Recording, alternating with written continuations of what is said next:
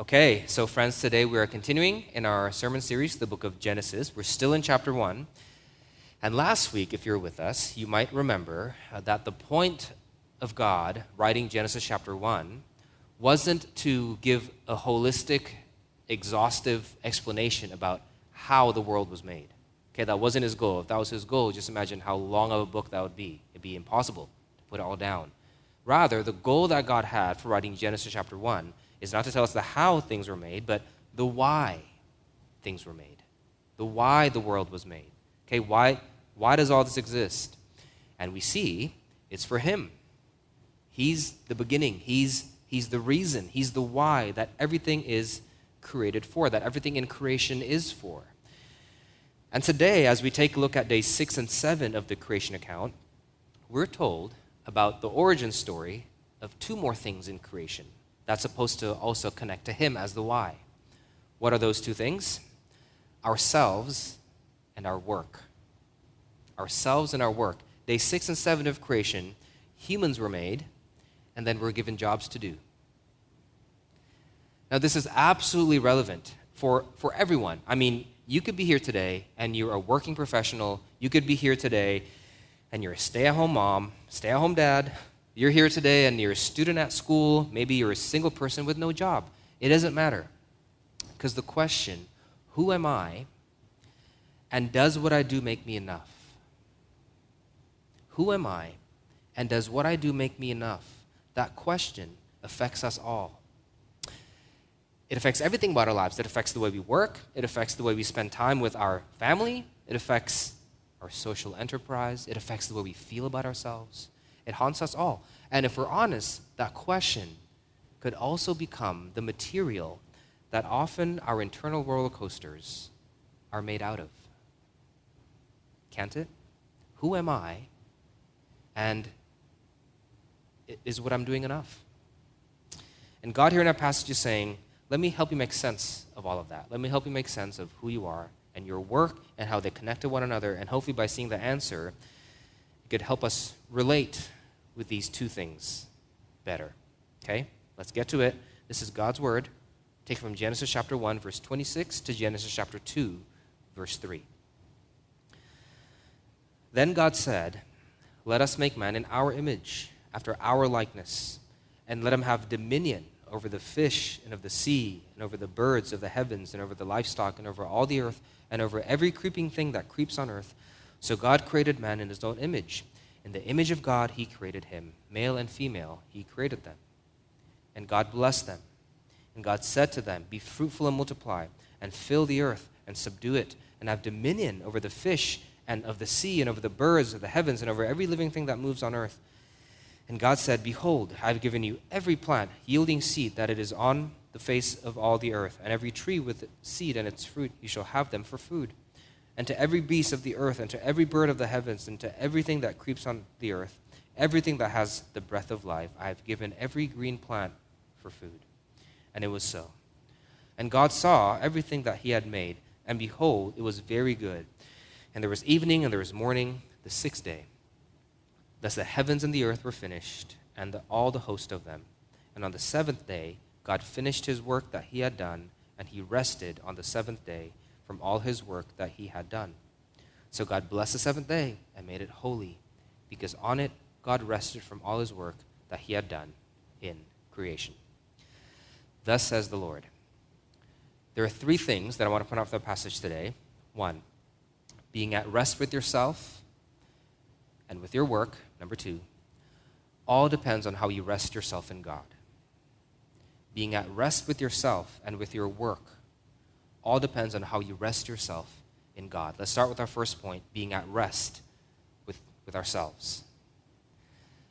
So the question looms is who are we? Who are you? Okay, based on this biblical story. Well, verse 26 tells us that we are those who are made in the image and likeness of God. And if you remember last week, when we preached on the beginning part of Genesis, when God made the plants, for example, what did He say? He said that they were made according to their own kind. And then God made the fish, and it said that they were made according to their own kind. And God made the birds, and it said they were made according to their own kinds. And God said, made the land animals. And God said they're all made according to their own kind. But then here we get the Genesis chapter 1, verse 26, and we see God make mankind. And he said, What? He didn't say, Let us make him in their own kind. Let us make man, not according to their own kind, but in our image. So there's a distinction about us, Genesis 1 is saying here, than the rest of creation. What are they? What's the distinction? What makes us as image bearers different uh, from the rest of creation, where there's so many things and there's so many speculations, and I'm just going to play it safe, okay? And I'm going to talk about the things that we see here from, from this passage specifically. We're going to talk about male and female later when we go to Genesis chapter 2 and talk about Adam and Eve. I'm going to save that for then. But for now, let's take a look at these few things. First, I think we see from this passage that being made in God's image, unlike the animals, it means that we have the capacity for some sort of interpersonal relationship with God. Look at verse 28. After God blessed us, what did he do? He spoke to us, it says, be fruitful and multiply. God spoke to us. Now, that's an important detail because he doesn't do this to the rest of creation. He doesn't speak to him like this when God blessed the birds in verse 22, for example. He did speak, but it didn't say that he spoke to them. It just said that he generally said, you see, he generally spoke, be fruitful and multiply. He didn't speak to them. But to humans here in verse 28, there's a glaring difference. After God blessed them, it says, he spoke, he conversed, he related, he communed, he interacted with them, saying, be fruitful and multiply you know, there are tons of similarities between us and the animals. That's, that's pretty obvious. And Genesis chapter 1 here appreciates those similarities as well. Us and land animals, for example, were both made in the sixth day. We're both creatures. Don't forget that, God's saying. Uh, verse 30 says we both have the need to eat, we both have the ability to reproduce. There's so many similarities. But throughout history, you know, the one thing that animals, one glaring difference between humans and animals, is that animals have never, ever, ever seemed to display the ability nor the desire for worship. You don't see that. They don't have religions. This, this need to commune, to speak, to talk to the transcendent, to the divine. You don't see that. But as long as humans have existed, we've always had that urge. Religion pops up in every culture, in every age. Why is that? Well, Genesis 1 here claims because unlike animals, we're made in the image of God. We're created with the capacity to commune, to speak, to relate with God as his image bearers. That's the first thing. But the main thing, perhaps, of what it means to be made in God's image is that distinct to animals, we have here, we see, a unique and glorious sense of self about us. We have a unique and glorious value connected to us. Where do we see that? Go to verse 27. Notice verse 27 in your Bibles, they're indented. Okay? Why is that? Because the liter- literary style switched all of a sudden. The literary style changed. Before this, it was all narrative, narrative, narrative, narrative. And then suddenly, in verse 27, it turned into what's called a chiasm. What's a chiasm? A chiasm is a poetic sandwich. That's the easiest way to explain it. A poetic sandwich. So imagine a sandwich in your head. There's bread, there's the stuff that you actually want to eat, and then there's bread. Okay? That's what a chiasm is. Look at verse 27. So God created man in his own image, in the image of God, he created them. Created man, created man, image in his image. Okay? That's old school poetry. It's kind of like what happened when Adam first met Eve. You remember that in Genesis chapter 2? Same thing. Narrative, narrative, narrative, narrative. And then Adam saw Eve for the first time. And what happened? Mere words turned to poetry. Bone of my bones, flesh of my flesh. Two times in the creation account were mere words deemed insufficient to describe what's going on. When Adam first laid eyes on Eve, and when God created human beings on earth. Now, what does this have to do with my worth and, and my value? Well, friends, let me ask you when do mere words feel insufficient to you? Husbands, this would be an opportune time if you're smart to look at your wives. Boyfriends, go ahead, look at your girlfriends. When do words feel insufficient to you? When love's involved. There's a loveliness about you, God's saying here. There's a dignity about you that goes beyond the beast and the critters. No matter how majestic anything else in all creation may be, none of them are made in God's image.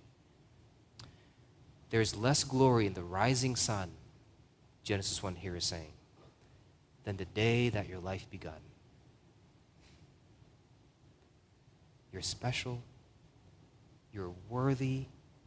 Do you believe that? Do you believe that? You know what it'll do to us if we really did believe that? Ah, so many things. First of all, it'll make us treat each other so much better. Wouldn't it? James chapter 3 verse 9. What does it say? James rebukes us there and he says with the same tongue we bless God but yet curse those who are made in God's image. What's, what's the rebuke here? He, what James is trying to say is that our problem is that we're inconsistent. We bless God, but we curse those who are made in his image. How can we do that? We treat him flippantly, disrespectfully, you know. We pick and choose who we extend dignity to. Why? Because we fail to see God's image in every single person. Your helpers at home,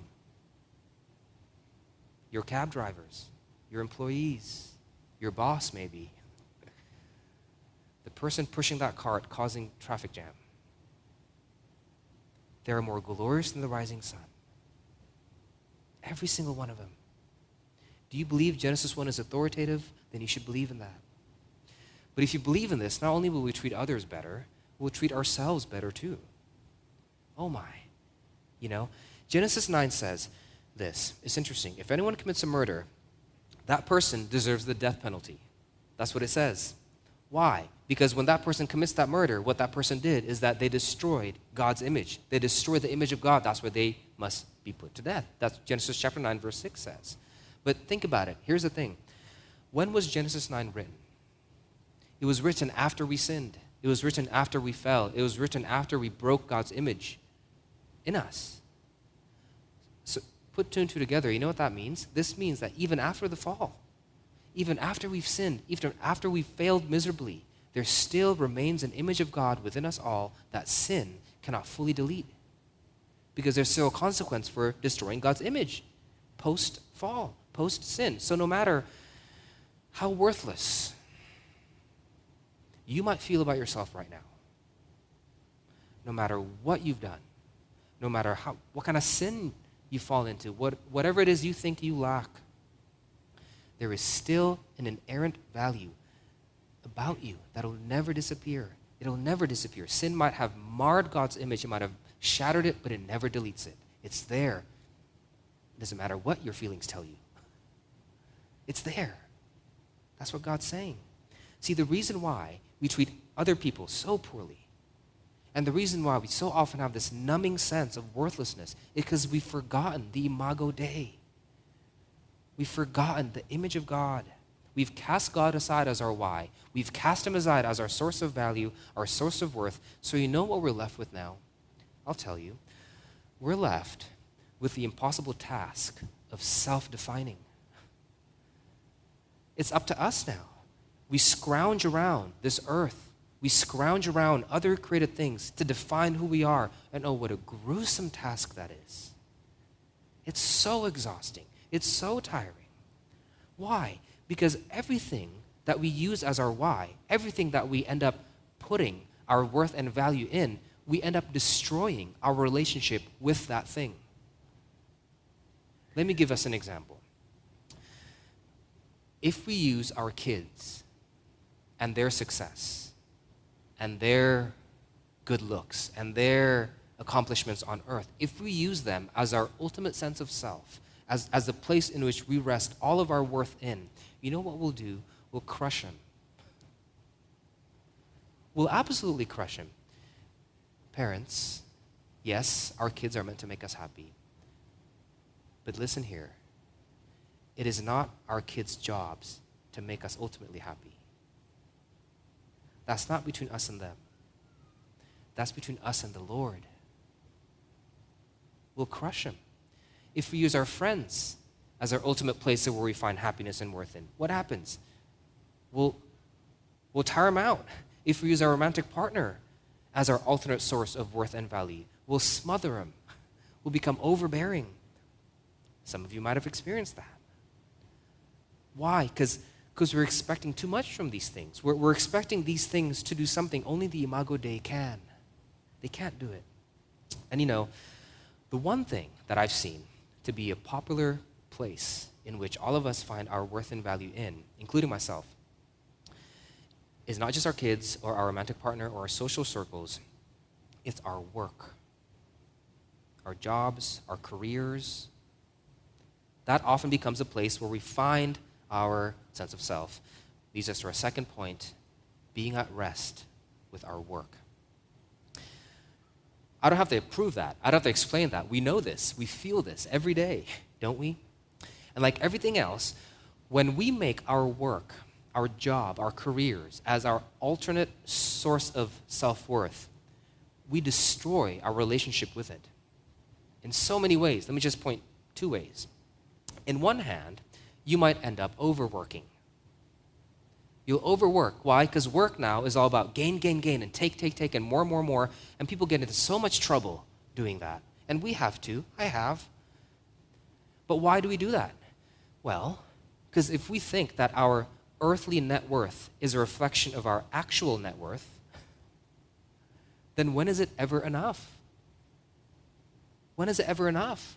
We're going to take, take, and gain, gain, and everything's going to be about that. So you might overwork. But another danger is you might end up underworking. You might overwork, you might underwork. What do I mean? So some of you know, growing up, I played, I played tennis a lot. I tried to play competitively. And sometimes, my mom knows this, that before tournaments, okay, and I'd play a match and I'll see the name of who I'm playing and I'm like, oh man, first seed, there's no way I'll beat them. You know, my coach is like giving me a tap on the back going, just try your best, you know, kind of kind of thing. So I go and I play, and you know what I do? I would tank. You know what tank is? Tank is when you uh, play as if you don't care. You play as if you're not trying. You know, so I'm like, I'm hitting a forehand, hits the net, I'm like, whatever, I'm not trying anyways. Hit a backhand, do a double fault, I'm like, not even, I'm not even this, you know. why, why do I do that? Why do we do that? Well, I do that because I know the task in front of me is just way too big for me to beat. It's way too big for me to overcome. There's no way I'm going to win. I'm just not going to try. When we make work to be replacement of the imago Dei, that's a task way too big. It's not meant to be that. We, will never win doing that. So you know what we do? We just we don't try. we underwork. See, externally, that may look like laziness, but internally, it's actually a sense of defeat. Defeated. Why, why try? Okay? Both overworking and underworking, where you say, more, more, more, take, take, take, or I'm just not even going to try.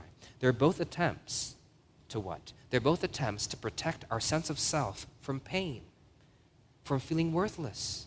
But if your sense of self is already secure in the fact that you're made in God's image, that's more than enough. Oh my, that's that's more than enough to define you, to give you dignity and worth. You know what will happen to your work? It'll stop being about you. And it'll start being about the thing that God meant it to be here, which is it's not about us, but it's to create culture for God. It's to create culture for God. Let me explain what I mean there, and then I'll show you where in the passage I got that from. Okay? Let me talk about what I mean first. What does it mean to create culture? Good culture, of course, assumed here. To create culture is to take the raw materials God's given us, collect them, to arrange them, order them, combine them in such a way to where we can present out of it a symphony of good. To create culture is to use all of God's resources, the raw materials He's given us, to arrange it and combine it in such a way to bring about from it a symphony of good. Okay? Um, now, where do we see that in the passage? Look at verse 31. What did God do there? Okay, He listed out the whole ecosystem of His creation in verses 28 to 30. He listed all out. I made this, I made this, I made that, I made this. This is how it all works together. And then in verse 31, He said that it was very good. Very good, not just good. And if you remember last week, after God made each individual item in creation, he called each item good.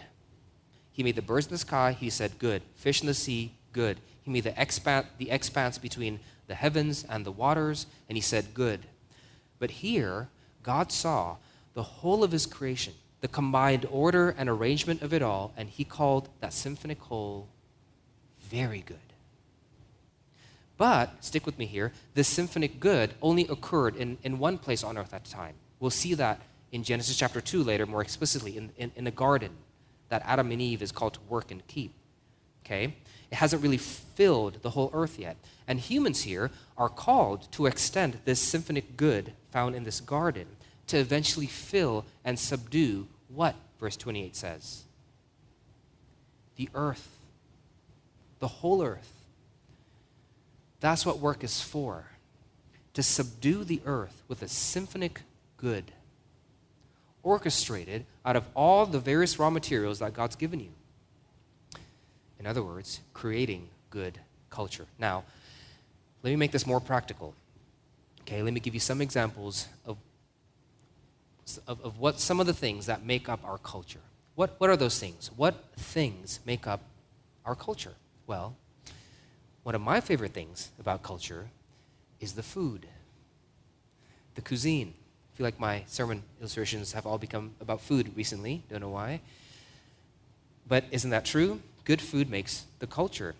What is food, though? Think about it. When a chef does what? When a chef takes the raw materials God's given him and arrange them in such a way that brings about a symphony of good in a dish a symphony of good that each individual ingredient couldn't have produced on its own. He does that, and all of a sudden, what do we have? We have rendang. We have pasta. We have lo mein. We have culture. What else makes up our culture? How about books? What's a good book? A good book is an author taking the raw materials of words and stories, perhaps, arranging them all together to bring about a symphony of good. How about good music? What's music? Music is a musician taking the raw material of sound and arranging them in such a way that brings about a symphony of good.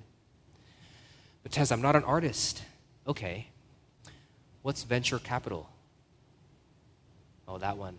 Too bad. If you're in venture capital, you can't do good culture. Of course you can. What is that? That's taking the raw material of currency and arranging it with the raw material of someone's talent, bringing them together to create a symphony of good, namely return on investment, which hopefully you can use for further good. How about what I do? I preach, try to at least. What is preaching? It's taking the raw material of God's word and arrange it, not modify it, but arrange it in such a way that brings about a symphony of good. Last one, I promise. What's being a stay home parent? Is that work? Absolutely. Being a stay home parent is to order the raw material called a human child, or at least try our best to, and arrange their lives in such a way that'll bring about a symphony of good that reflects the character of God, that mirrors God. Friends, work is a beautiful thing. It's, it's a beautiful thing. It's not a terrible thing. You know, uh, I don't know, you guys know the story of the Pandora's box. You know, uh, that box filled with all that evil. Um, not supposed to open it, but this one person opened it, and out of it came all the evil. The myth says there's pain, there's death, there's illness, there's old age, and there's work work. It's a painful thing. It's not supposed to be. It's supposed to be good. God was mentioned as working. In Genesis chapter 1, verse 1, it didn't say in the beginning God. You know what it said? In the beginning, God created. That you can't, you can't disconnect God from his work, and we're made in the image of this creator. And no wonder the first thing we're called to do here after we're created is to work, to do something. Whether you're a professional, a student, a stay at home parent, working is a huge part of what it means to be human, to be made in God's image. But the reason why work is so hard, is so painful today, is because we no longer make work an implication of the Imago Dei. We, work is no longer a, an outpouring, a result of being made in God's image. We instead use it to replace God's image. We use it as an alternate, as a substitute for the Imago Dei. And now it's no longer about culture making, it's about me, it's about my self worth. You know, recently we had the Golden Globes Awards. I don't know, I didn't watch it, but I just know we had it. And it reminded me of a few years ago at another Golden Globes Award where Jim Carrey, you guys know who Jim Carrey is, right? Okay. Ace Ventura. All right, checking. Jim Carrey was called up there to give an award for the Golden Globes. And, you know, as presenters walk up to the mic, the voiceover would go to introduce the person who's coming up. So it went, you know, please welcome two time Golden Globe winner, Jim Carrey. And he walks to the stage and he gets to the mic and he says, Hello, everyone. My name is two time Golden Globe winner, Jim Carrey. And, you know, he's being sarcastic here as Jim Carrey does. Um, you know, when I go to sleep at night, I'm not just some guy going to sleep at night. I am two time Golden Globe winner Jim Carrey going to get some well deserved shut eye. And when I dream at night, I don't dream just any old dream. No, sir. He says, I dream about being three time Golden Globe winner actor Jim Carrey. And everybody was laughing. And then he said, Because then I would be enough. Because then I would be enough. And everyone's laughing hysterically because, you know, he's doing some dark humor here, but they're also laughing uncomfortably. Which is kind of what makes it more funny, right? When something uncomfortable gets brought out to the open. But why the discomfort? Because deep inside, even these successful Hollywood actors, deep inside, they all sense Jim Carrey put his finger on a very uncomfortable question that apparently even they felt. And it's this Based on my work, am I enough? Am I enough? Based on what I've accomplished in life, am I enough? See, work's no longer about God centered culture making. It's become an alternate source of self worth. No wonder we're all tired. no wonder we're all exhausted. Not just physically, but existentially. Which leads us to our last point being at rest with yourself and with your work all depends in how you rest yourself in God. Okay.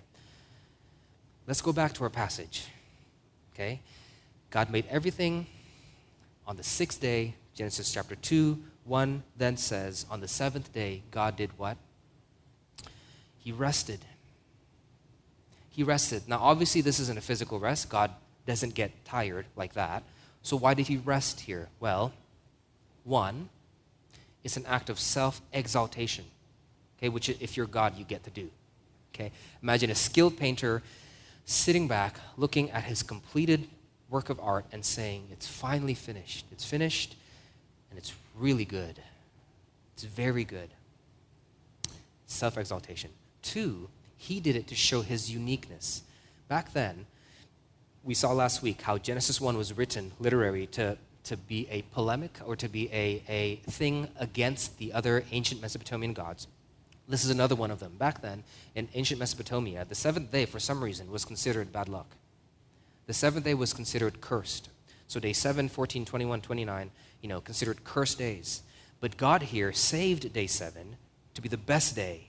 And he's trying to make a point here. He's arranged even the world's calendar, he's saying, to display how holy he is how different he is than any other false gods out there. Remember, last week we said holy is not only just moral purity, but it's complete, utter otherness, differentness. He blessed the seventh day and he made it holy, verse 2 says. He's different, okay? And his people are meant to follow this pattern that shows how he's different, to rest on the seventh day, which is exactly the third reason of why, of, of the point of resting on seventh day here. It's a pattern for his image bearers to follow. When God gave us the Ten Commandments in Exodus chapter 20, do you remember what commandment number four says? It says, keep the Sabbath day holy, rest. But then do you remember why it said to do that? It says, For in six days the Lord made the heaven and the earth and the sea and all that is in them and rested on the seventh day. You are called to do it because God did it. We rest on the seventh day because we're made in the image of a God who also rested in the seventh day. It's a pattern to follow. Now let me just connect this whole sermon together. Okay. To, let me just kind of reword the three points we have today. Being God's image bearers means one, we know we have tremendous value and worth, and we're at rest with ourselves. Two, because of that, our work will no longer be about us. It'll no longer be about us dominating the world, taking more, me, me, me. It'll be about making a symphony of good for God's glory and, and, and infiltrating the culture with God's glory. You're at rest with your work with yourself, with your work.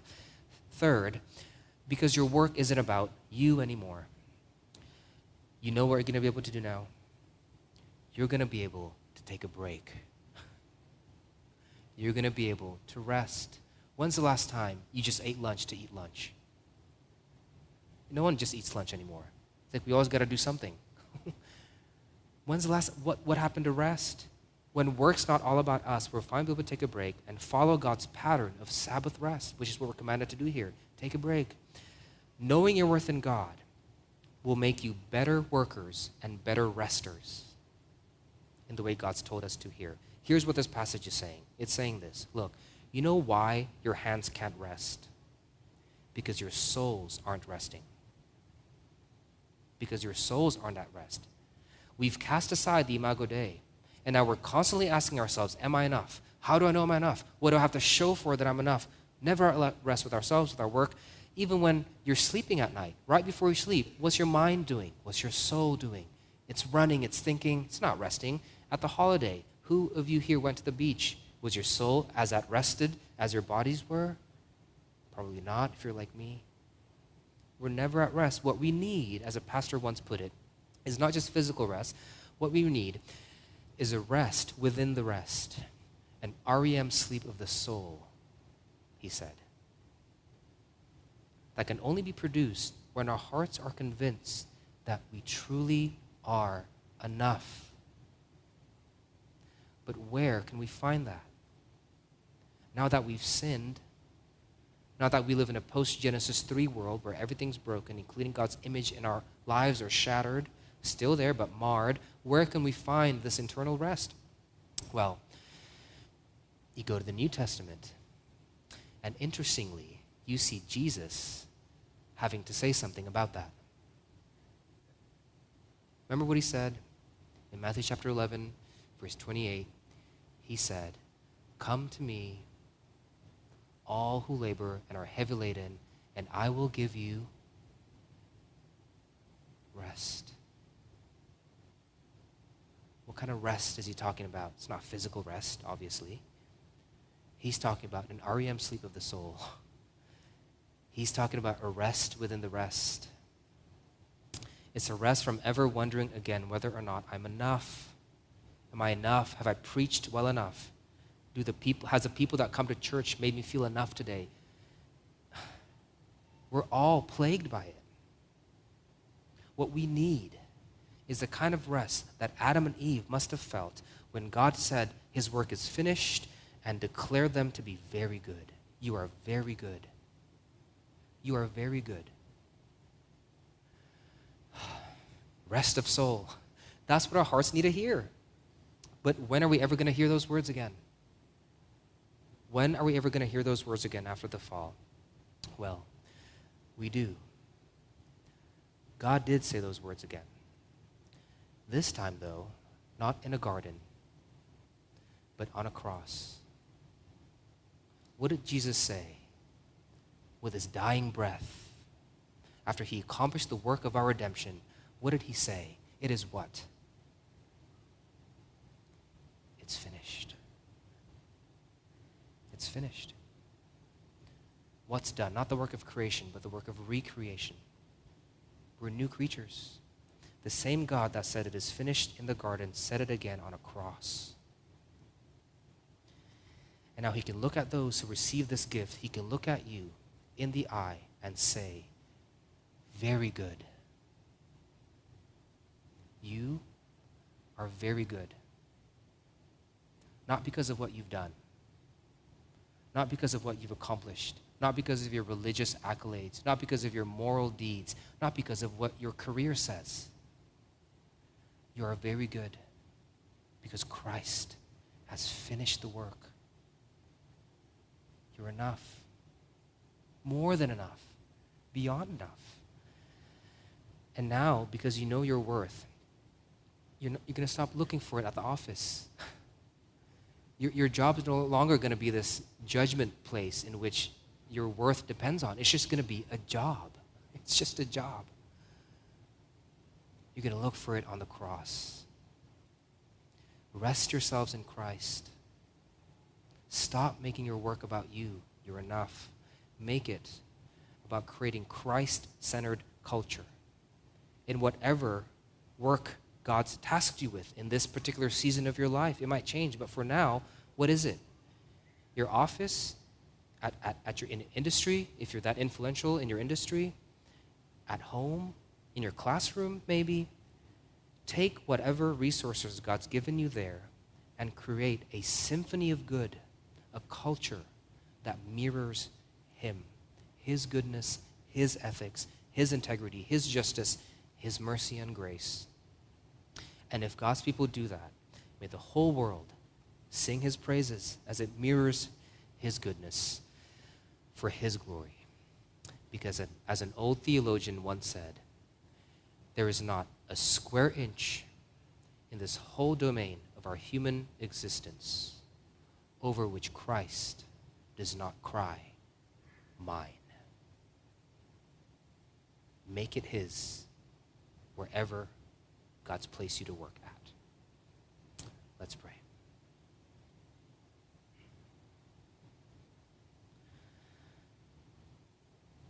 God, may your people truly be so satisfied in you, in the work of your redemption in the fact that we have an identity now, not only made as your image, but also fully redeemed and made beautiful as a treasure that you deemed to die for on a cross,